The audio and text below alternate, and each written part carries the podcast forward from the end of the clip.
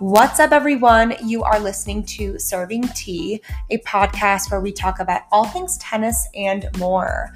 We are your hosts, me, Jackie Fitz, and to the left of the chair or the left of the couch, we have Zaina Zaki Fitz. What is the tea for episode four? So, for episode four, we will be talking about some negative media headlines on the sport of tennis, and we'll also do a quick recap on week two at the BNP Paribas Open.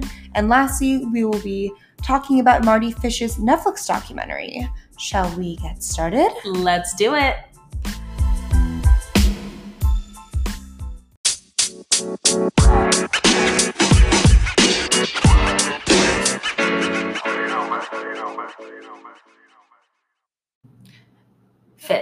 What has been circulating in the media recently about tennis? So, some one of our first topics for today's episode is some recent negative media headlines about, you know, the sport of tennis and also some current players. There's a headline that said the surprise victor of the $1.2 million Indian Wells tennis tournament had his sneakers stolen just hours before the final. Like, I just don't understand why it needs to say the surprise victor. Federer, Nadal, and Djokovic, they're not always going to be around. The media needs to start appreciating these players who have been grinding on the tour for so long Yeah. and are just now starting to get their break. It really just, like, why do you have to include that? The surprise victor. Like, I, I don't know. It just, Yeah, no, it, I just think that imagine being a player your whole life and waiting so long to get this opportunity. I mean, Norrie Mhm. was the first British man to win BNP Paribas Open. it's like, why don't they say first, Ever m- British man to win the BNP Paribas but it has to say the surprise victor of the 1.2 million dollars. It's almost like they're saying like he's not deserving of this win. I don't know, just really Yeah, it that doesn't make that bothers me because like you Mhm. were saying too it's like you know the big three are not going to be around for a while i think one of the reasons why the bnp paribas open had half of its literally half the capacity this year Mhm. was because big the big 3 weren't really they weren't Yeah. in the draw. It's because they're injured. And also, can we just talk about how long the tennis season is? yeah, From January till the end of November. You have one month off, but it's if you're a professional tennis player, you cannot take one month off of tennis. You still have to be working out. You still have to be playing tennis. And there's also a huge difference in between being in shape and being in tennis shape. Mhm. You could run 10 miles a day, but if you're not playing tennis along with that, you're it, it's so different. oh yeah it's So different. And then also, so Roger Federer, one of the greatest of all time. Another article it says, "Bye bye top ten. A sad day. Tennis fans left shattered over Roger Federer news. Roger Federer tennis news. So basically, the first time in nearly five years, Federer leaves the top ten. What about the? I think he's the longest tennis player to ever be in the top ten. yeah You know, it's just you could frame it that way like longest player to ever be in the top 10 Mhm. is now leaving the top 10 tennis players are people shattered really like where did you get that information from Yeah. i just think there's there may be like a bit of clickbait situation here where they think that the more negative the headline is the more people want to click on it Mhm. and read what's going on but that's just negative entirely. Yeah. Also, one of the headlines that I'm seeing right now, men's final matchup at the BNP Paribas Open feels flat, and that's fitting this year. That is the disrespect Yeah. towards the the, The two, two players. players. in the finals who've been grinding for years on the tour. Mm. What? Yeah, like Norrie again. So Norrie, who beat Basilashvili of Georgia, again, first time that he's been in the final at the Indian Wells tournament Uh-huh. or the BNP Paribas, and all they're saying is that you know the men's open or the men's final feels flat. And that's fitting. That is so disrespectful. I I just would be so mad if I was them. I wonder. I mean, if I was a professional tennis player, I would never be reading yeah. the news. I mean, so many players are now getting very just they're really talking about it more. Even they're taking it to Twitter on just how negative the tennis media is. And I Yeah. feel like how, that's just such a Well, Taylor Fritz, so Mhm. the 23 year old that had a career run here as well this past year, player. American player, 23 years old. He beat Zverev in the quarterfinals. He beat Zverev in the quarterfinals. Mm-hmm. huge win. huge win. Then falls to Basilashvili, hmm and all they have to say is that, oh, you know, he's not ready for the spotlight now. Yeah, he goes talking about Taylor Fritz. The hope was that this match would give him a big boost, but it mostly proved he is not quite ready yet for prime time. That's an American player. Like, that- come on. yeah, You yeah. can't expect these American players to be become Roger Federer overnight. Obviously, it's going to take time. But why do you have to say, you know, it's, he's not quite ready for prime time? He just made the semifinals of Indian Wells. What that is such an accomplishment. He'll get another chance next next year. Like my, I also oh, think, I mean, as much as I love Roger Federer, I love Roger Federer. Mhm. I think a lot of the reason why these players that are coming up can't be like can't get that media presence. One, I mean, no one will ever beat Roger Federer or Mhm. Nadal or Djokovic. It's incredible that all three of those players are playing at the same time right now. Mhm. But when Taylor Fritz loses in the semifinal, the media says, you know, it just proves that he's not ready for prime time yet. Are you actually kidding me? Yeah. He will never get the This is his media- yeah. first time Yeah. in the semifinals. It's his first time Yeah. ever in the semifinals of Indian Wells. So this experience, like Emma Raducanu's experience, all of the U.S. Open, it's new to him. Everything is new. So you I appreciate the high standards, you know, but at least don't go embarrassing them with these media titles. Like it's such a joke. And then also, gosh, let's see here. Such a and there was another title, media title. Why does playing tennis make so many pros miserable? Should I repeat that? I'm going to repeat that. Why does playing tennis make so many pros miserable? Gee, let's start with the length of the tour from January to November. Maybe a little long, especially because it's an individual sport. If you're playing bad, it's not like you can go sit on the bench. Sorry. no, But it's an individual grind. Like there's so much pressure for singles players, obviously also doubles players, but like I mean, also too, we're going to talk about this a little bit later with the Mardy Fish when we get to the Mardy Fish segment. mhm. But I mean, he was even saying in the documentary that it never ends. Tennis never ends. You can never be in good enough shape again because the season goes from January to November. Mhm. And that one month off that you have, you better believe that you can't sit on your ass and do nothing. You're going to lose. You're going to get out of shape faster than you got into Yeah. it. You can't drink. You can't be with your friends. You have to stay focused in that month off because you're about to go back into season. Like tennis is grueling. Grueling. And then you make one mistake at a tournament and the media slashes you for it. Yeah, So exactly. And let's oh gosh, let's see here. What was another headline? there was not a headline, but another thing about Norrie who just Mhm. won said, you know, this isn't comparable to Emma Raducanu's win. Like, first of all, you're comparing apples to oranges with a U.S. Open, with that's a Grand Slam to qualifier. Like, Yeah. why are oh, gosh? I mean, it's so frustrating, so frustrating. And then Reilly Opelka, another top American player, he's very active on Twitter. mhm. Always love following him. After the U.S. Open, so Carlos Alcaraz, an 18-year-old player, made a great run at the U.S. Open. He made to the quarterfinals, lost to Felix, another top player, and he had a certain commentator had said, uh, you know, talking about Alcaraz, he retired in his quarterfinal match. He goes sudden surrender, very disappointing end to a strong run. Hope it won't be much of a pattern for an 18-year-old with much talent. You don't Dude. know how Alcaraz, I swear, had how many five setters up until the quarterfinals? Two, yeah. maybe two five setters. I mean, I'm pretty like- sure he beat Tsitsipas the night before, or Yeah. like the day, but it was the match before, and it was a five. And also, if you have a day off and you until your next match, it's not like that's a full day off. You're still training. Mhm. Like, oh my gosh. And then uh, Reilly Opelka had said the only thing that is a pattern here in tennis media is being an absolute joke. Carlos is the youngest male player to reach a Grand Slam quarterfinal in over 30 years. That should have been a headline. Mhm. Yet somehow you managed to come up with this. Yeah. It's so sad. And I don't know. I don't know why they continue when younger players are making it far in a draw Mhm. or names that we haven't seen before are making far in the draw.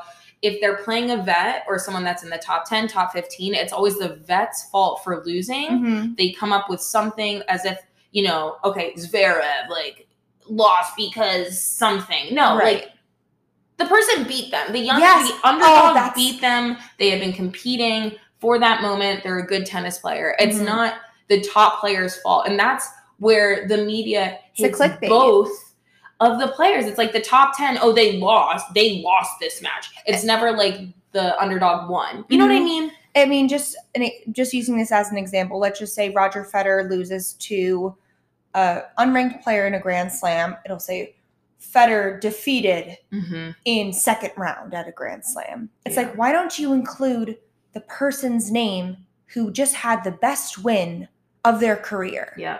It's here. It's not like we're asking for much. no. You know, it's like, why not give that credit? It's because the whole media and the titles and the clickbait. It's mm-hmm. how many probably clicks they can get on an article. Yep. And it just comes to a point where it's like, give these players who've been on the tour for so long, who've been trying to break through, now with the big three not playing as consistently in these big tournaments, why not give them a chance Yeah. and include them in the titles of these articles? I, I don't understand. It's Give credit where credit is due. thank you. And as far as like this isn't really, I mean, not negative media headlines, but just talking about BNP again, like who won. So Mhm. Norrie, who we just talked about, and Azarenka made it to the final. So Yeah. you were right. Last episode, you're like, I want Azarenka to go all the She way. did. She's a fighter. lost seven six in the third. Yeah, to Badosa, who Mm-hmm. This was her biggest win of her career. This was the first time that she had made it this far Mhm. at the BNP Paribas Open, 23 years old, from Spain, biggest win. Like, congratulations to Badosa for holding her ground in the final. Like, you're in the third set tiebreaker against a veteran, a Grand Slam champion, Yeah. and you win that. So, Unreal. congratulations to Badosa. Huge win. Um, Yeah, I just go back to the men's final matchup at the BNP Paribas Open feels flat. yes. What does that mean? What what does that mean? Oh gosh. I again, I just think that the the media is doing tennis a disservice by saying that things feel flat when the big three, like the Mhm. men that are of course at the top of the game, are not in those situations. right. It's like you're making it feel like people shouldn't be watching those matches. Yes. Like I I think a lot of it has to do with that and why if Federer is not in a tournament, there's not this big draw. Mhm. Of course, people want to see Federer, greatest tennis player ever, Mhm. in my opinion. Um, but he's not going to be around forever. So you have to do a better job of hyping up the younger players that are going to follow in his footsteps. That way, tennis will always have this draw. Hundred percent. And also just look at the US Open that just happened with, you know, the Federer and Nadal not playing, Serena not playing, and look how many players had a huge breakthrough tournament Mhm. and either made it to the round of 16 or made it to the finals. How exciting was that to see? We need Mhm. more positive media headlines around the sport. It's important. It's it's so important, but shall we go on to the next topic? That was that was a heavy one. That was a heavy one. All right, let's go on to the next topic.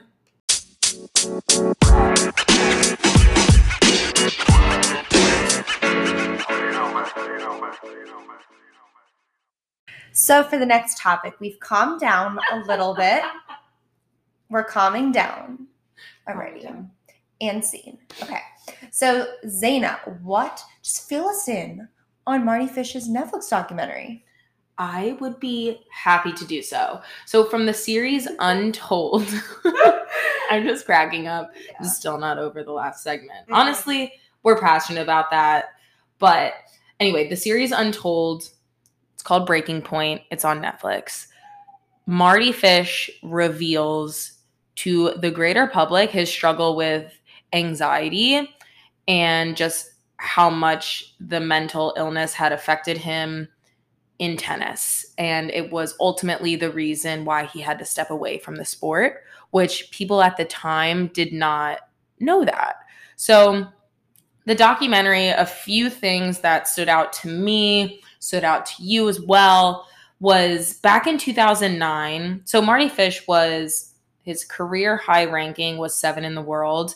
And he had his run back in 2011. But he was always a tennis player in the early 2000s. So if you grew up watching tennis, just like Fitz and I, I would always watch Mardy Fish. Mm-hmm. Always. And Oops. in the documentary, it talks about how in 2000, 2009, he was in his hyperbaric chamber, which pumps oxygen into your body, essentially just helps make healing faster. And he had this aha moment that what if I gave tennis everything? That way, when I stepped away from the game, I can go to sleep at night, put my head on the pillow, and know that I gave it my all. So, this, I don't know. The documentary talks a little bit about how he wasn't really like he was good, but he never devoted his whole life to the sport. He was, and like, then, he was like ninety nine percent. yeah, He like wanted to be. 100%. he wanted to be exactly. He wanted to see how good he could get.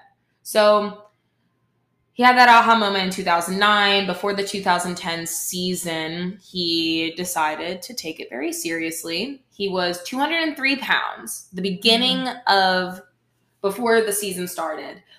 He lost 31 pounds prior to going into the 2010 summer season. And he says that a lot of what he owes, like that losing all of that weight to, was all of the training that he had to do. So, It's a sacrifice. yeah, it was a huge sacrifice. Again, the top three players were still circulating Djokovic, Nadal, and Federer. And I just want to say this to people that I've spoken to that don't think tennis can be that physically grueling. Mhm. Um, to beat Federer, now his trainer was talking about this in the documentary. You need the leg strength of a football player, you need the lungs of a marathon runner, and just you need an unbelievable amount of focus. Mhm. So that's not just to beat Federer, but the top three at the time. Andy Right. Murray was at the top of his game as well. It's just a very tough sport. So, you know, he wasn't seeing his friends. He was going to bed at 7:30 at night when he was training. He cut out alcohol, he cut out pizza, desserts, fries, trained all the time, right? So he loses the 31 pounds going into the season.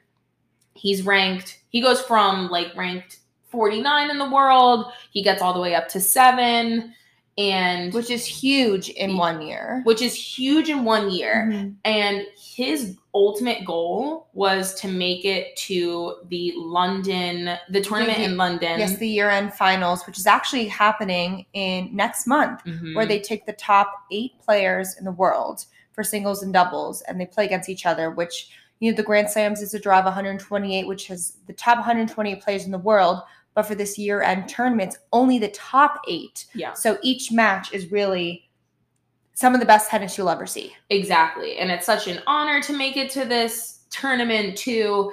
And Mardy Fish wanted was set out to do it and he made it. So he made it in the top eight. Yes, Mardy. Like congratulations. So the documentary talks about how he trained his ass off, he made it, he accomplished his goal. After the 2011 season, going into 2012, now there was all of this hype, right? We talk about Mhm. media. Right. There was all of this hype around Mardy Fish being the top American. Mhm. So every tournament that he went into, he felt all this pressure to do well for his country, to do well for himself, Mhm. and he just wasn't performing that well. Right. After 2011, just into 2012, it talked about how in the Australian Open he lost first round. He was losing first round of tournaments. It didn't look like he was at the top of his game. Mhm. And the at the Miami Open, so the Sony Ericsson Open in 2012, he lost and he felt like going into the match that physically he was playing well, but Mhm. mentally he just kind of was starting to lose his focus a little bit. Right.